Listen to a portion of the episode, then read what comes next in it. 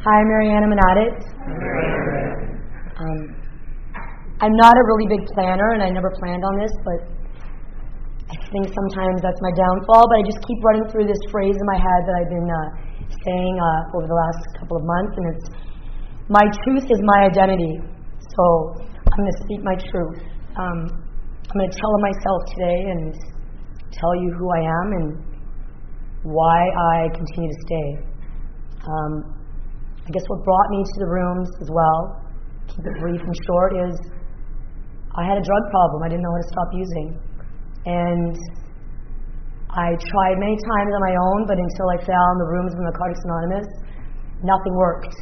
And I found myself in my first meeting with a family member that brought me to my first meeting, and I told him myself. I told him myself in front of everybody, and this overwhelming feeling of ease came over me. It was the first time that I felt lighter, and um, I felt somewhat accepted. And even though I'm sitting in front of all you people and you're all looking at me, I uh, I know that you guys understand me because you're me and I'm you. And so I need to just speak my truth. You know, even though it's nerve wracking, I uh, feel like my heart's racing a little bit it's funny that a person that likes talking so much, you know, it's hard to talk about yourself sometimes when everyone's looking at you, but um, I do. I like to talk. Um, and Narcotics Anonymous also gave me that ability to do that because I uh, I didn't have many good things to say before. You know, I um, I didn't have the ability to listen before. You know, this program has taught me to not only be a caring and loving human being, it's taught me how to listen, how to care for others, how to show compassion for others. It showed me how to uh, accept my mistakes and failures and learn from them. It's taught me how to pick myself up when I get when I fall down, and uh, it's taught me how to be a productive member of society, which I never knew how to do. You know, before coming into this program, I couldn't hold down a job. I couldn't keep relationships. I was pretty much unemployable, unreliable. I was pretty unlovable, I thought. And I'd love to say that almost 13 years clean, I feel really lovable. I don't. That's the reality of my stories. I don't because my addict still wants to feed me with lies that I'm not good enough and that I'm not lovable and that I'm not deserving and that I don't belong. And that's why I stay. that's why I stay. I stay here because those voices still creep into my life. You know, driving here, they did a little bit. You know, because I constantly, constantly have to fight with that voice that tells me that you know I'm not I'm not where I should be at 13 years clean. I am not as far along my life experience as I should be. I grew up in a European household and all my friends and all my family members are married with children and I'm single and I have no kids and that's not the way it was supposed to be for my family. You know, in my in my opinion, I'm starting to learn this because I stay, is that I view myself as a failure to my family. You know, I didn't measure up to what my family expected of me. And what I'm constantly being challenged with is those are my perception because my addict wants me to believe that I'm not deserving. So I thankfully today have people in my life that I'm able to get honest with. I have a home group that I am able to attend on a regular basis where I'm able to get really real and show people who I really am. And sometimes that's really strong and independent and really happy, and sometimes that's miserable and lonely and angry and frustrated and undeserving and ungrateful. But it's my truth. It's who I am. And where else can you show up like that? You know, this program has taught me how to become a responsible employee because sometimes I want to tell my employers where to go. And this program has taught me that that's not really appropriate at the workplace. You know, that if I want to keep a job, that it would probably be in my best interest to keep my mouth shut. You know, and when I first came around, someone else that it all goes back to the beginning. When I first came around, someone said, "Take the cotton out of your ears and put it in your mouth." And I need to do that at work constantly. I I need to do that when I'm driving to work when someone cuts me off. I need to do that when I'm waiting in Tim Hortons lineup and the 12 year old standing on the counter that shouldn't be working behind the cash isn't getting my order right. Like, this program has taught me to be um, more patient and tolerant. But that doesn't mean that I'm not always, in, that, that I'm not impatient or intolerant. I, I, I'm an extremely defiant, um, argumentative, very challenging addict. I didn't come in here and everything just made sense and, and everything was great. And I followed all the rules. I have continued to make some of the same mistakes in recovery that I made prior to coming in here. Relationships is a big one. You know, I um, I would be in relationships prior to recovery because they fill the void inside of me. I'm in relationships in recovery because they fill a void inside of me. Because you take away the drugs, I want to fill that void with something else. So it could be anything. And I mean, we all know what they are. There's food, there's sex, there's there's shopping. I mean, I was listening to you and I was thinking, wow, you are spiritually enlightened because I'm not there yet. Because I shop like crazy. I overeat like crazy. I continue to get in the same relationships expecting a different result like crazy. Um, I act crazy. I, I, I'm, I'm, I, I do everything to the extreme. So why I say is because when I do go on that crazy shopping spree and buy things that buy three sizes of jeans because one might fit me, one does fit me, and one might have to fit me one day. like, like that's the addict I am. I, I, I, I, I'm, I do some really weird shit. I do. I, I admit it. Like, and, and I, uh, I need someone to bounce this off of. So when I go to a meeting and I share about this, or I call my sponsor and she tells me that she did the exact same thing, I don't feel so crazy anymore. You know, I, I don't feel. And what she gives me is she doesn't give me judgment. She offers me a solution. My sponsor is the most wonderful woman because she's never told me what to do. She's just giving me her experience, strength, and hope, and her experience has been that this too shall pass. You know, and it always does. And that's what I didn't know about before I came into this program. When I had a feeling and when I didn't want to feel what I was feeling, I used. I used. That was my solution to my problems. I used, I stuffed it down, I didn't talk about it, I avoided it, and, and then the cycle just continued. And this program has taught me that I may still fill the void with things that are unhealthy, but I never have to pick up over it again.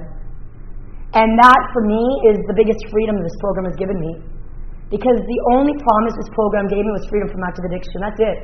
It didn't promise me that I was not going to go after the same guy for 10 years and expect a different results.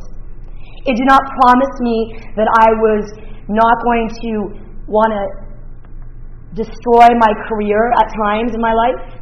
It did not promise me that I was going to wake up in the morning and love what I was looking at, or even the fact that I was going to want to wake up in the morning. I mean, I'm going to be honest, there's mornings where I don't want to get out of bed. I don't want to get out of my bed. I don't want to get out. I don't want to take the covers over my head because I don't want to face something that I'm feeling inside of me. But this program has allowed me to face my feelings because I've been told and I've had the experience that I will outlive all of my feelings as long as I don't pick up. I will survive my feelings. My feelings are not my reality, they're just my feelings. And they will pass.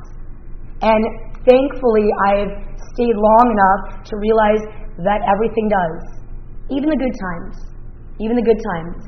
But it's like a wave, you know, it comes and goes. And, um, you know, I, when I first heard this topic, why we stay, I thought, that's a no brainer. You know, why do I stay? But there's so many reasons that I realize that I stay today. You know, it talks about in this reading, the newcomer. I, I've been blessed to be able to do some service the treatment center that I went to. Um, I found this program, but I didn't find all the suggestions fit me. So I had to go do some research two weeks in, and I realized that alcohol is a drug, period. And um, I I called and checked myself into treatment center. And that treatment center today is a place that I I it's like home. Actually, I moved into the same town as my treatment center my home group's in my in the same town as my treatment center, and I am able to give back when I go there. And it's when I go there because there's nights. There's a woman sitting here that goes every week, and she's so diligent and she's so responsible and she's so committed. And I still choose some Monday nights to go home and not do that service. And there's never been a night where I've gone to that meeting that I've walked out and said, I wish I didn't go to that stupid meeting. I, I, I've never walked out of that meeting like that. Because when I see the look on those girls' faces, we get there on a Monday night and it's their first night, like their first day. When I was there 13 years ago, we didn't get someone from H and I come in until about five days later. These girls are raw. They're scared. Some of them are angry. Most of them are miserable. You know, some of them are still shaking. And we come in there and we give this message, and you start to see these lights go off you know, you start to see things shifting. And, and it's a five week cycle. So we get to see the change from that first Monday to that last Monday when there's hope in their eyes. And it's called Hope Place. And and that's what I like that's what I'm able to offer today is hope because that was me 13 years ago sitting there thinking like I just want to get my family off my back. I just want a place to retreat for 30 days so that I don't have to like deal with the wreckage of what I've done to my family. That's really kind of why I went to treatment. I just really wanted to get out of their hair for like 30 days and let them breathe again because I had not only I had ruined their lives for so many years that I thought, you know what, they need a break from me and I need a break from them. But what I got as a result of it is a whole new perspective because I got introduced to Narcotics Anonymous through that. I got to go to weekly meetings. And yeah, at the beginning, why I went to meetings? I got to dress up. I got to do my hair. I got to feel normal again. I got to meet men. Once in a while, I got to meet a woman. You know, but I would I would come around because I had nowhere else to go. really, it says, "Why are we here? Why are we?" That's the reading. Why are we here? Why we stay is different. Why I was here at the beginning was I had nowhere else to go. I remember uh, my first Friday. It was the first Friday I was going to a meeting, and my father filled up my ca- uh, car with gas. He bought me a pack of cigarettes, which is not something my father would do. And he asked me where I was going. And I said, I'm going to a meeting in Milton, which is actually now my home group. It's my second meeting in Narcotics Anonymous. And he said, Where are you really going? And I sat in my car and I thought, Where am I really going? And I'm, I thought, Where am I? I have nowhere else to go. I have no phone numbers. I've ratted myself out. I have the people from my past I completely decided to leave behind. And I said, I'm, I'm going to Milton. I don't know where I'm going. I have a map. I have a meeting list. I'm going to find this meeting. And it's, it's been the biggest change in my life finding this program. It's, it, it, my best and worst experiences have been in these rooms. You know, some of the worst experiences of my life have happened in these rooms and because of this program, and some of the best things in my life have happened because of this program. My biggest challenges today, I today can see as my biggest growth. Because I constantly tell my students, I'm a, um, I'm going to say this because I'm proud of it. I'm a yoga instructor today, and I'm able to get up in front of people and share my passion and share this program. Everyone comes to me after class and says, I love that thing you said, like this too shall pass, or like I use these slogans all the time, and and and people love it. They're like, that makes so much sense. You know, if you don't like what you're doing, change what you're doing, or if you can't, I, I can't even think right now. But all those, you know, the second um, insanity is repeating the same mistake and expecting a different result. That's a big one. Everyone wants that, you know, they want to write that down or record that on their phone. And um, this program has helped me in all other areas, and I've been able to share it with other people. And that's been the gift of this program is being able to actually speak. I was so scared that I didn't have a voice before because I was the person that said, "Take my advice because I'm not using it." I actually use some of my advice today.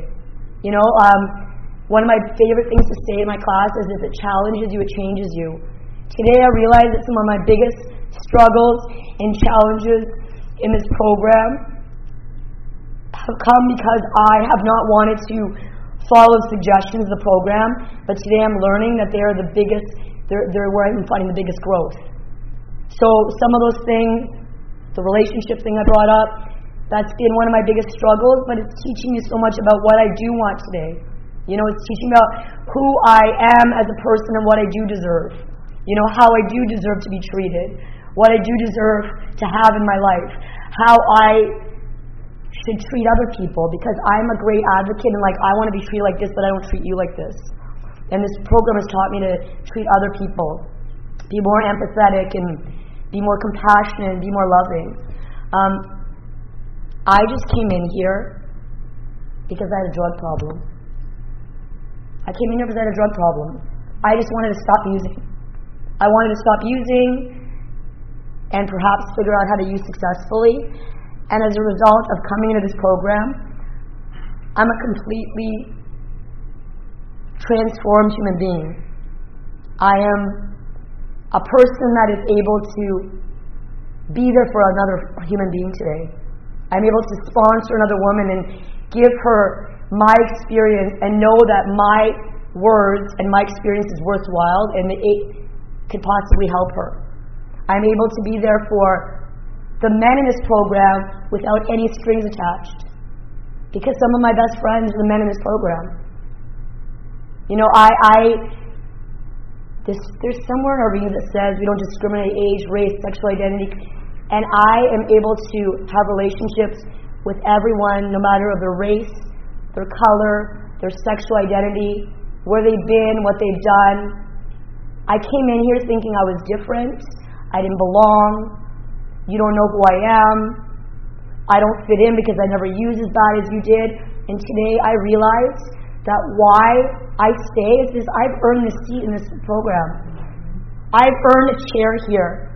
There will always be a chair waiting for me if I want to come here because they say this program is not for people who need it, it's for people who want it. And I want this program today. Thanks.